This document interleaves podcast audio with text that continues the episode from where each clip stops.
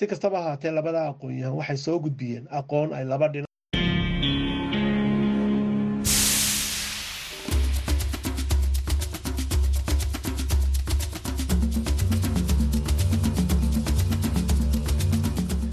ni idhaa ya Kiswahili ya Sauti ya Amerika ikitangaza moja kwa moja kutoka Washington DC. Assalamu alaikum mpendwa msikilizaji, popote pale ulipo, asanteni kuungana nasi hapa studio. Mimi ni Abdu Shakur Abud na mimi ni Kennes Bwire. Karibu katika matangazo yetu ya leo Alhamisi, tarehe 29 Februari mwaka 2024. Tunasikika kupitia redio wa shirika kote Afrika Mashariki na Kati, pamoja na kwenye ukurasa wetu wa VOA swahili.com.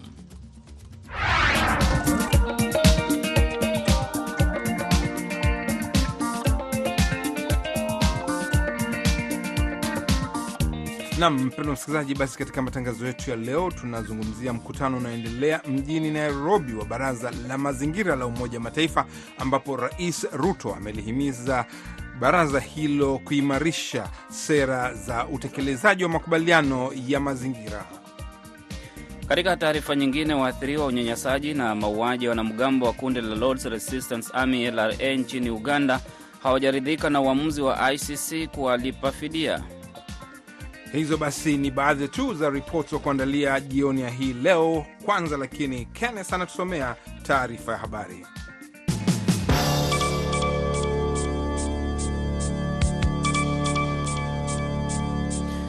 Rais wa Rusia Vladimir Putin ameyaonya mataifa ya magharibi kwamba yanachochea vita vya nyuklia iwapo watatuma wanajeshi wao nchini Ukraine. Ameonya kwamba Moscow ina silaha za kupiga malengo katika nchi za magharibi. Vita vya Ukraine vimesababisha mgogoro mbaya kati ya Russia na mataifa ya magharibi kuwahi kutokea tangu vita vya Cuba vya mwaka 1962. Putin amewahi kuzungumzia hatari ya mgogoro kati ya NATO na Russia, lakini onyo lake la kutumia silaha za nyuklia alilolitoa leo Alhamisi ni moja ya tishio kubwa ambalo amewahi kutoa.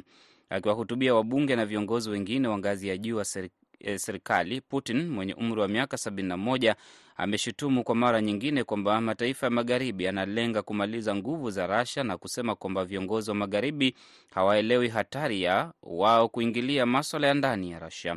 Onyo la Putin kutumia silaha za nyuklia linajiri baada ya rais wa Ufaransa Emmanuel Macron kupendekeza mnamo Jumatatu kwamba nchi wanachama wa NATO zitume wanajeshi nchini Ukraine.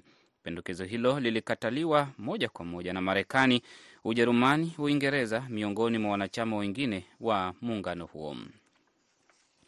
Majaji katika mahakama ya kimataifa ya uhalifu ICC wameamuru kwamba maelfu ya waathirika wa vita vya kundi la waasi la Lords Resistance Army LRA walipo fidia ya dola milioni 56. Miongoni mwa waathirika elfu hamsini watakaopewa fidia hiyo ni watoto waliochukuliwa na kuwa wapiganaji pamoja na watoto waliozaliwa kutokana na mama zao kunajisiwa. Mmoja wa makamanda wa LRA Dominic Ongwen alihukumiwa kifungo cha miaka 25 gerezani kwa makosa 61 yakiwemo mauaji, unajisi, ndoa za lazima na kuwasajili watoto kuwa wapiganaji kati ya mwaka 2002 na 2005. Jopo la rufaa la mahakama ya ICC liliidhinisha hukumu ya kifungo cha miaka 25 mnamo mwaka 2022 na kutoa fursa ya kuanza kwa mchakato wa kutolewa fidia. Kila mwathirika atapokea dola 812. Wizara ya afya ya Gaza imesema kwamba shambulizi la Israeli limeua watu 70 na kujeruhi 280 wakati kundi kubwa la Wapalestina walikuwa wanasubiri msaada wa chakula katika eneo la Gaza City. Shambulizi limetokea katika mzunguko wa Al Nasubi magharibi mwa mji huo. Jeshi la Israeli limesema linachunguza tukio hilo. Katika tukio lingine, jeshi la Israel limeripoti kutekeleza operesheni ya ardhini kaskazini mwa Gaza pamoja na mashambulizi ya anga katika mji wa Khan Yunis kusini mwa ukanda wa Gaza. Wizara ya afya inayosimamiwa na kundi la Hamas imesema kwamba Alhamisi idadi ya watu ambao wamekufa kutokana na mashambulizi ya Israeli imeongezeka na kufikia watu elfu thelathini na thelathini na watano na kujeruhi elfu sabini mia nne hamsini na saba. Muungano wa asasi za kiraia nchini Senegal umetangaza kuundwa kwa muungano mpya pamoja na vyama vya kisiasa ili kutayarisha uchaguzi wa rais kabla ya Aprili pili, tarehe rasmi ya kuondoka madarakani kwa rais Macky Sall. Rais Sall amesisitiza leo Alhamisi kwamba ataondoka tarehe hiyo muhula wake utakapomalizika na kwamba wajumbe kwenye majadiliano ya kikatiba wamependekeza uchaguzi ufanyike Juni mbili. Aida Isa anasoma ripoti kamili. Katika taarifa yake, muungano wa asasi za kiraia RSUNU inasema umoja huo mpya utaruhusu kuendelea hatua za pamoja na juhudi zilizopo kuepusha kufifia kwa vita dhidi ya mapinduzi ya kikatiba yanayopangwa na serikali. Taarifa hiyo inasema imeungana na wagombea 16 hadi ya 19 wa upinzani walioidhinishwa na baraza la kikatiba kugombania kiti cha rais katika uchaguzi ulioahirishwa Februari 25 na kuunda umoja unaojulikana kama F24. Mapema hii leo Rais Macky Sall alithibitisha kwamba anaondoka Aprili pili na kutangaza kwamba mazungumzo ya kitaifa yaliyomalizika jana Jumatano yamependekeza uchaguzi kufanyika Juni tarehe mbili, ikiwa ni miezi miwili baada ya muda wake rasmi kumalizika. Hata hivyo, Rais Sall alionyesha ishara kwamba anaweza kubaki hadi uchaguzi kufanyika, lakini kusisitiza kwamba hataki kunang'ania madaraka. Wachambuzi wanasema kutokana na msimamo wa rais, kwanza ataondoka tarehe pili April na uchaguzi tarehe mbili Juni, kutakuwepo na tatizo la kisheria, kwani hakuna mfumo wa nani atakuwa kwenye uongozi kati ya muda huo. Arsunu Election inasema kutokana na hali hiyo, ndiyo maana wameahirisha muungano wao na kujipanga juu ya hatua za kuchukuliwa kukabiliana na hali hiyo mpya. Unasikiliza Sauti ya Amerika, VOA, kutoka Washington DC, Marekani. Umoja wa Mataifa umeitaka serikali ya Taliban kuacha mara moja kuwaua au kuwapiga viboko hadharani watu wanaohukumiwa kwa makosa ya mauaji au uhalifu mwingine. Hatua ya Umoja wa Mataifa imejiri baada ya viongozi wa Taliban kuwaua wanaume watatu kwa kuwapiga risasi hadharani katika uwanja wa michezo katika miji tofauti nchini humo wiki iliyopita. Mauaji hayo yalishuhudiwa na watu kadhaa. Katika taarifa, ofisi ya haki za kibinadamu ya Umoja wa Mataifa imesema kwamba mauaji hayo ni unyama mkubwa. Kundi la Taliban limewaua watu watano waliohukumiwa kwa mauaji tangu lilipoingia madarakani Agosti mwaka 2021. Talibani pia limewapiga viboko mamia ya watu wakiwemo wanawake kwa makosa kama wizi, kufanya mapenzi nje ya ndoa na wizi wa kimabavu. Mwendesha mashtaka nchini Chad Omar Mahamat amesema kwamba kiongozi wa upinzani nchini humo Yaya Dilo aliuawa jana Jumatano katika majibizano ya risasi na maafisa wa usalama. Milio ya risasi ilisikika Jumatano katika mji mkuu wa Jamena karibu na makao makuu ya chama cha Dilo baada ya watu kadhaa kuuawa mapema katika ghasia zilizotokea karibu na idara ya usalama wa ndani.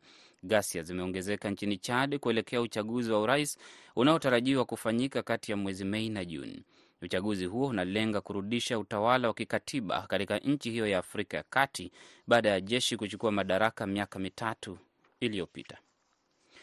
Nchini Pakistan, wabunge wapya wameapishwa hii leo licha ya upinzani kutoka kwa washirika waliyekuwa waziri mkuu Imran Khan kusema kwamba kulikuwepo na udanganyifu mkubwa katika hesabu ya kura.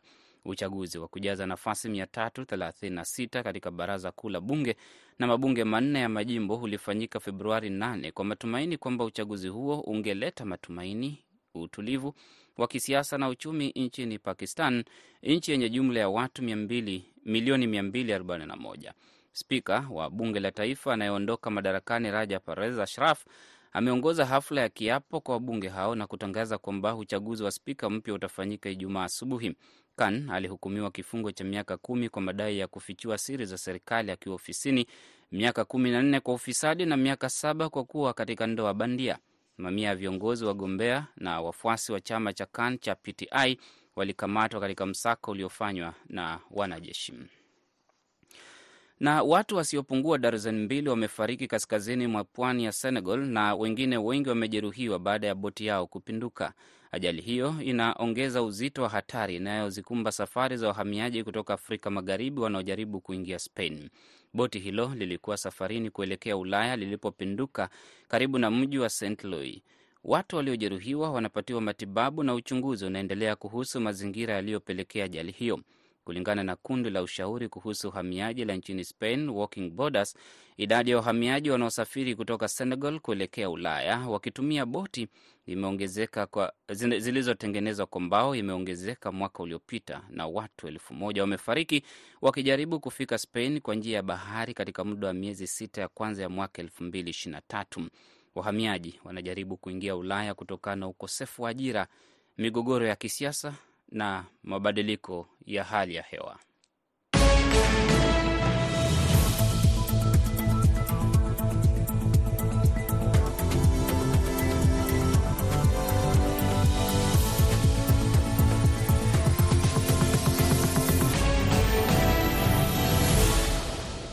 Nam, baada ya taarifa hiyo habari, mpendwa msikilizaji, unaendelea kusikiliza matangazo ya idhaa ya Kiswahili ya Sauti Amerika. Habari yenye uzito hivi sasa inatupeleka huko Somalia, ambapo waziri wa habari na mawasiliano Daud Awesa amesema kwamba mipango imekamilika ya Uturuki kuanza kutekeleza mkataba wa ulinzi na kutoa mafunzo kwa jeshi la Somalia kwa ajili ya kulinda mipaka ya Somalia na pia kuchangia katika kuimarisha usalama katika pembe ya Afrika.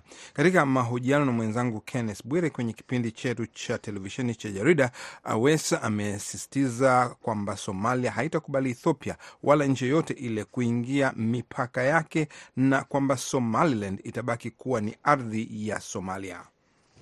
Eh, Somalia haiko tayari kuona hali kama hii ikitokea, kwa sababu hii ni ardhi ya Somalia. Kila nchi iko na mipaka yake, na katika eh, mikataba ya Umoja wa Mataifa, mikataba ya, ya, ya Muungano wa Afrika na mikataba mingine ya kimataifa inaonyesha wazi kwamba mipaka lazima iheshimiwe. Kwa hivyo nchi yoyote ikijaribu kuingilia masuala ya ndani ya nchi nyingine ni kama vile inakiuka eh, eh, inakiuka sheria za kimataifa, na Somalia itaendelea kupinga suala hilo kwa hali yoyote ile. Mkataba wa Somalia na Uturuki ni mkataba wa aina gani? Kujilinda kivita, mafunzo? Mkataba wa Somalia na Uturuki ni mkataba wa kujihami na pia na ushirikiano wa kimataifa wa upande wa kiuchumi. Tutakuwa na ushirikiano wa karibu wa kijeshi ambao utasaidia kulinda eh, mipaka yetu, kulinda eh, bahari ya Somalia eh, na pia kujenga upya jeshi la wanamaji wa Somalia ambalo liliangamia wakati wa vita vya wenyewe kwa wenyewe nchini hapa nchini. Huo ni mkataba ambao unaweza ukajenga upya Somalia katika hali ambayo itakuwa na jeshi la kisasa linaweza kusimamia usalama eh, wa ndani na usalama wa mipaka yetu. Miaka mingi watu walikuwa wanadai kwamba Somalia ni chanzo cha migongano, ni chanzo cha migogoro. Kwa wakati huu tunataka kuchukua nafasi ya kuwa na Somalia ichangie katika usalama na utulivu wa eneo hili, na mkataba huu wa Uturuki na Somalia pia unaweza ukachangia kufikia malengo hayo. Pwani ya Somalia ni ndefu, ni pwani ndefu zaidi Afrika. Tunafahamu katika urefu huo pia mna matatizo na Kenya, japo mahakama iliamua kwamba Kenya ipate nafasi fulani, Somalia baki nafasi fulani. Wanajeshi ama mkataba huo mnaosaini unapokuja wa Uturuki wataambiwa mpaka wetu ni huu kufika hapa. Kenya ilisema hakuna sehemu hii ya nchi yake ambayo itatolewa iachiliwe kwa Somalia. Hii haiwezi leta mgogoro na jirani mwingine ambaye ni Kenya, na kwa wale ambao wanaunga Kenya mkono na Somalia ambao inaungwa na Uturuki na wengine. Somalia na Kenya wako na uhusiano mzuri sana, hakuna matatizo yoyote ya mpaka kati ya Somalia na Kenya. Somalia na Kenya wote ni wanachama wa Jumuiya ya Afrika Mashariki. Kwa hivyo suala la kuzungumzia eh, Somalia na Kenya uhusiano wake ni kwamba nataka kuhakikishia tena kwamba Somalia na Kenya wako na uhusiano mzuri. Kwa hivyo sasa tunapozungumza, rais wa Somalia eh, Mheshimiwa Hassan Sheikh Mahmud yuko mjini Nairobi na alifanya mazungumzo na Rais Ruto, hii ikionyesha kwamba eh, uhusiano kati ya nchi hizi mbili ni uhusiano ambao umeimarika na unazidi kuimarika. Kwa kuzungumzia ziara ya rais wa Somalia akiwa Nairobi, waziri mkuu wa Ethiopia pia amekuwa Nairobi, wamekutana huko na Rais William Ruto. Hili la mkataba na Uturuki limezungumziwa, usalama na majirani wenu, uhusiano wa kidiplomasia na majirani wenu Ethiopia. Kilichodhihiri katika mkutano wa rais wa rais wetu na rais wa Kenya ni kuhusiana na kushirikiana kwa nchi hizi mbili katika masuala mbalimbali, masuala ya kikanda, lakini suala kubwa lililompeleka rais eh, mjini Nairobi ni kuhudhuria mkutano mkuu wa Umoja wa Mataifa kuhusu mazingira. Huyo ni Daud Awes, waziri wa habari na mawasiliano wa Somalia, akizungumza na Sauti Amerika kutoka Mogadishu.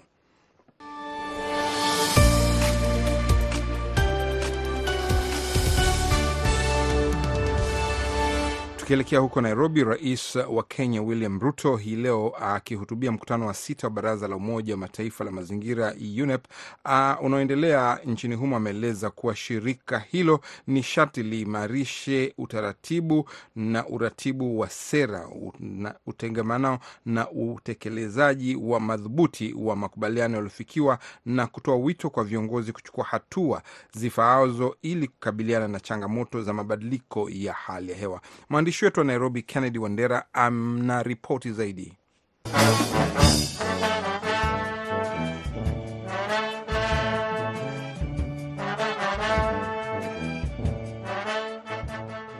Ruto akihutubia kikao hicho cha sita cha baraza hilo la mazingira Gigiri jijini Nairobi, kinachohudhuriwa na wajumbe kutoka zaidi ya mataifa 180 wanaojumuisha marais wa Botswana, Jibuti, Somalia, Gabon na waziri mkuu wa Ethiopia, pamoja na wakuu wa serikali, wataalamu, mashirika ya kiraia, wanasayansi na sekta binafsi. Ameeleza kuwa juhudi za kupambana na maswala ya dharura ya mazingira, ikiwemo mabadiliko ya hali ya hewa, upotevu wa asili na viumbe hai, uchafuzi wa mazingira na taka na majanga mengine ya sayari, juhudi zinastahili kutekelezwa kutumia mifumo ya ndani na malengo ya kitaifa. Aidha, Rais Ruto ameeleza kuwa shirika hilo la Umoja wa Mataifa UNEP linastahili kuimarisha uratibu wa sera, utangamano na utekelezwaji madhubuti wa makubaliano yanayofikiwa na kutoa wito kwa viongozi kuchukua hatua zifaazo ili kukabiliana na changamoto za mabadiliko ya tabia nchi. Given the magnitude and the urgency of the existential crisis that humanity and life on our planet is grappling with, only collective action at the multilateral level that is effective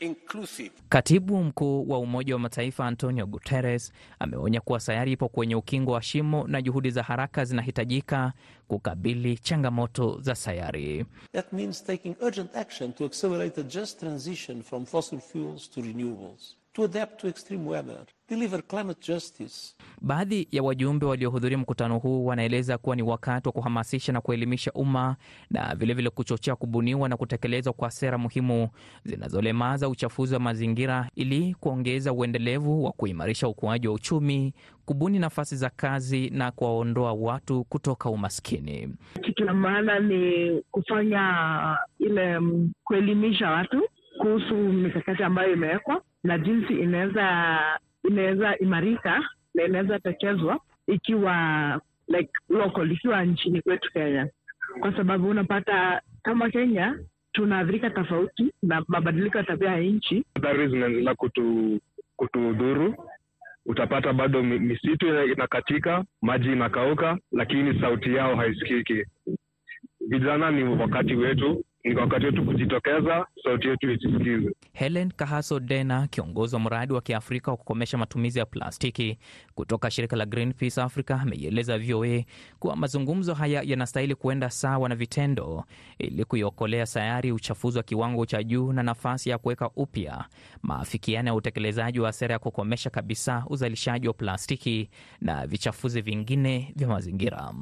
Yaani viongozi wanakuja pamoja, wanaongea, wanajadiliana, wanafanya zile tunaita commitment, lakini wakisharudi kwao ama kwa nchi zao, basi haya mambo hayafuatilii. Kwa hivyo sisi kama wanaharakati wa Greenpeace tunatoa wito kwa viongozi kwamba wasije tu kwa mazungumzo kama haya ama mikutano kama hii, makongamano kama haya tu, waongee tu kisha warudi wakae. Tunasisitiza kwamba tunataka kuona wanatekeleza.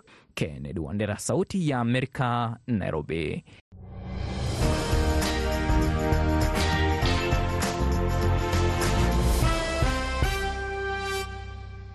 Nam mpendo msikilizaji, unaendelea kusikiliza matangazo ya jioni kutoka idhaa ya Kiswahili ya Sauti ya Amerika. Hivi sasa tuende kule The Hague ambapo mahakimu wa mahakama ya uhalifu wa kimataifa ICC wameamua kwamba waathiriwa mauaji na unyenyesaji wa vita vya kundi la waasi la Lord Resistance Army LRA watalipwa fidia ya dola milioni 56. Mahakama hiyo pia imempatia kifungo kamanda wa wanamgambo hao wakati huo Dominic Ongwen kifungo cha miaka 25 jela. Lakini sasa kutokana na uamuzi huo wa leo, kuna zaidi ya waathiriwa elfu hamsini wa vita hivyo vya miaka ishirini vilioongozwa na Joseph Kony, na majaji wa mahakama wanasema waathiriwa hawa watagawanya fedha hizo kwa sehemu pamoja. Adong Wini, mmoja kati ya waathiriwa hao mjini Gulu, ameliambia shirika la habari la Reuters kwamba hajaridhika na uamuzi huo. The, the order it's unfair because if they are paying us 750 that's around 3 million Ugandan money that is really Uamuzi huo si wa haki kwa sababu ikiwa watatulipa euro 750 yaani hiyo ni sawa na shilingi milioni tatu ya Uganda. Kwa hakika hiyo ni pesa kidogo. Kwa mfano, mimi nilipigwa risasi mkononi, nimepoteza mkono mmoja, siwezi kufanya kazi nzito nzito.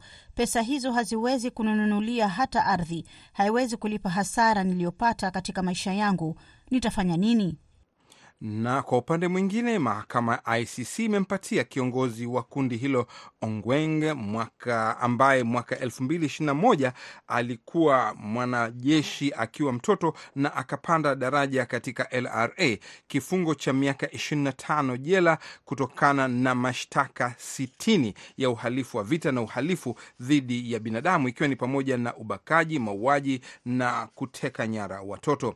Waathiriwa wake wakiwa pamoja ni wakimbizi walishambuliwa katika kambi na wanawake na watoto kutekwa kwa nguvu na kulazimishwa kuwa watumwa wa ngono au wanajeshi wa wa kundi la wanamgambo LRA. Hata hivyo, majaji wamesema Ongwen hivi sasa anatumika kifungo chake huko Norway, hatoweza kupata hataweza kupata fidia kutokana na, mapesa, na pesa hizo zote, na kwa zaidi ya hayo, fidia hiyo itapitishwa kutokana na fuko maalum ya waathiriwa na itagharimia gharama zao zote.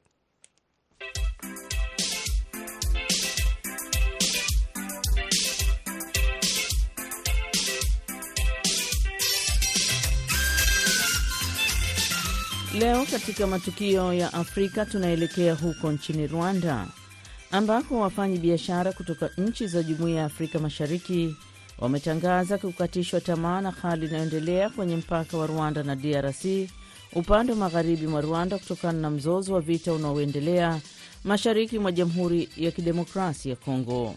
Kwa kawaida magari ya mizigo kutoka nchi za jumuiya hiyo hupitisha mzigo wao upande wa mji wa Gisenyi nchini Rwanda kuelekea Goma upande wa Jamhuri ya Kidemokrasia ya Kongo, lakini madereva wanalalamika kadhia ya kukaa hapo mpakani kwa zaidi ya wiki mbili sasa bila kuruhusiwa kushusha mizigo na kurejea nyumbani.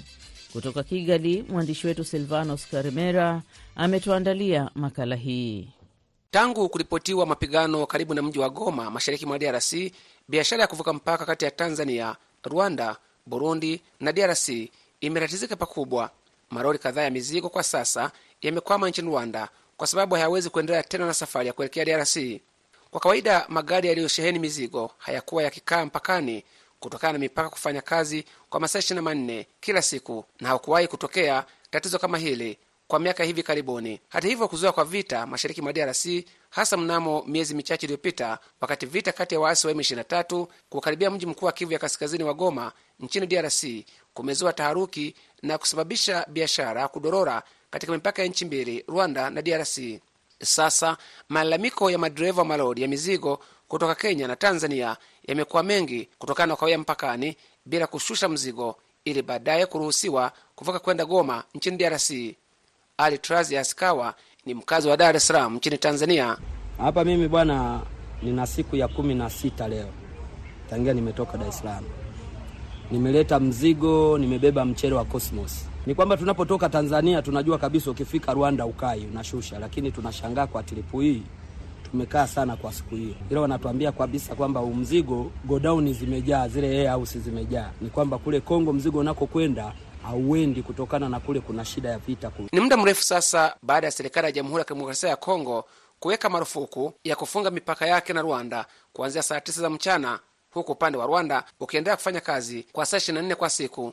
Hali hii ni kama ilianza kuwa ya kawaida, lakini kuendelea kuharibika kwa hali ya usalama mashariki mwa DRC kufuatia mapigano kulisababisha kukawia zaidi kwa mizigo inayovuka kwenda DRC. Kwa kawaida pia mizigo kutoka bandari ya Dar es Salaam kwenda katika miji ya Bukavu, Kivya kusini na Goma, Kivya kaskazini hupitia Rwanda katika miji ya Rusizi na Rubavu. Na kwa miaka sasa hali ya mafungamano ya kibiashara imeendelea kuwa nzuri kabla ya mzozo huu kuzuka upya. Yes Boniegoni na Nasoro Sefu Juma ni madereva malori ya mizigo kutoka Kenya. Wanasema kuendelea kukaa hapa mpakani kumewasababishia hasara kubwa kutokana na pesa wanayolipia kila siku. Tumeambiwa shida hapa ni juu ya vita yenye iko hapa ng'ambo Kongo. Sasa tuko na shida kule, tunawekwa parking na, na tunalipa hela mingi, anasema elfu nne mchana, elfu tano usiku.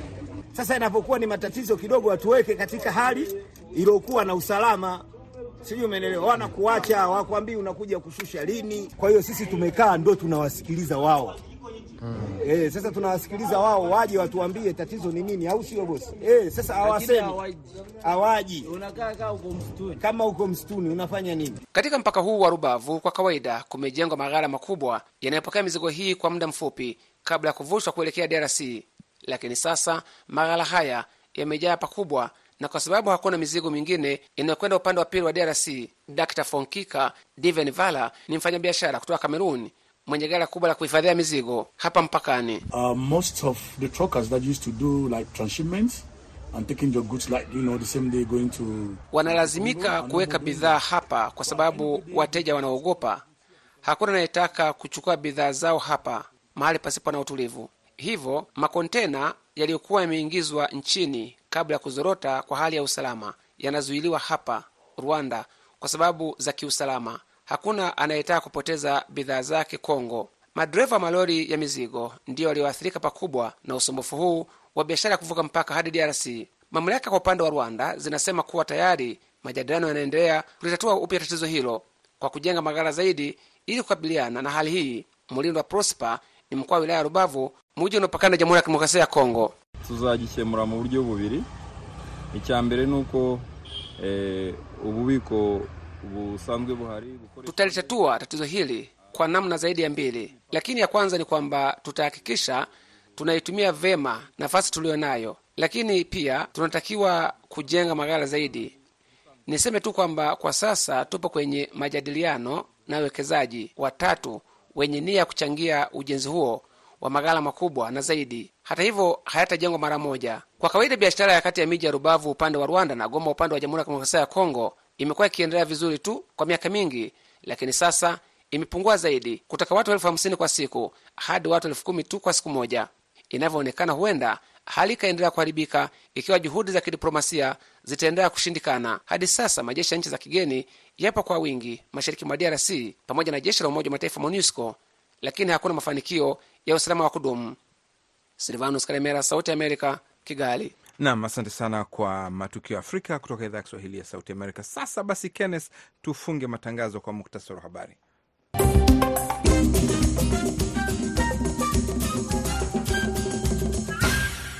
Muhtasari ni kwamba rais wa Rusia Vladimir Putin ameyaonya mataifa magharibi kwamba yanachochea vita vya nyuklia iwapo watatuma wanajeshi wao nchini Ukraine. Ameonya kwamba Moscow ina silaha za kupiga malengo katika nchi za magharibi. Majaji katika mahakama ya kimataifa ya uhalifu ICC wameamuru kwamba maelfu ya waathirika wa vita vya kundi la waasi la Lords Resistance Army LRA walipwe fidia ya dola milioni 56. Wizara ya afya ya Gaza imesema kwamba shambulizi la Israel limeua watu 70 na kujeruhi 280 wakati kundi kubwa la Wapalestina walikuwa wanasubiri msaada wa chakula katika eneo la Gaza City. Muungano wa asasi za kiraia nchini Senegal umetangaza kuundwa kwa muungano mpya pamoja na vyama vya kisiasa ili kutayarisha uchaguzi wa rais kabla ya Aprili mbili, tarehe rasmi ya kujiondoa ama kuondoka madarakani kwa rais Macky Sall. Umoja wa Mataifa umetaka serikali ya Taliban kuacha mara moja kuwaua au kuwapiga viboko hadharani watu wanaohukumiwa kwa makosa ya mauaji au uhalifu mwingine. Mwendesha mashtaka nchini Chad Omar Mahamat amesema kwamba kiongozi wa upinzani nchini humo Yaya Dilo aliuawa jana Jumatano katika majibizano ya risasi na maafisa wa usalama. Nchini Pakistan, wabunge wapya wameapishwa hii leo licha ya upinzani kutoka kwa washirika waliyekuwa waziri mkuu Imran Khan kusema kwamba kulikuwepo na udanganyifu mkubwa katika hesabu ya kura. Nam, asante sana Kenneth kwa muktasari wa habari. Unakamilisha matangazo yetu ya jioni ya leo. Asante mpendwa msikilizaji kuwa pamoja nasi kwa nusu saa nzima. Usikose kwa nasi saa tatu usiku tutakupoletea kwa undani hapa studio. Mimi ni Abdu Shakur Abud nikisema usiku mwema, kila la heri.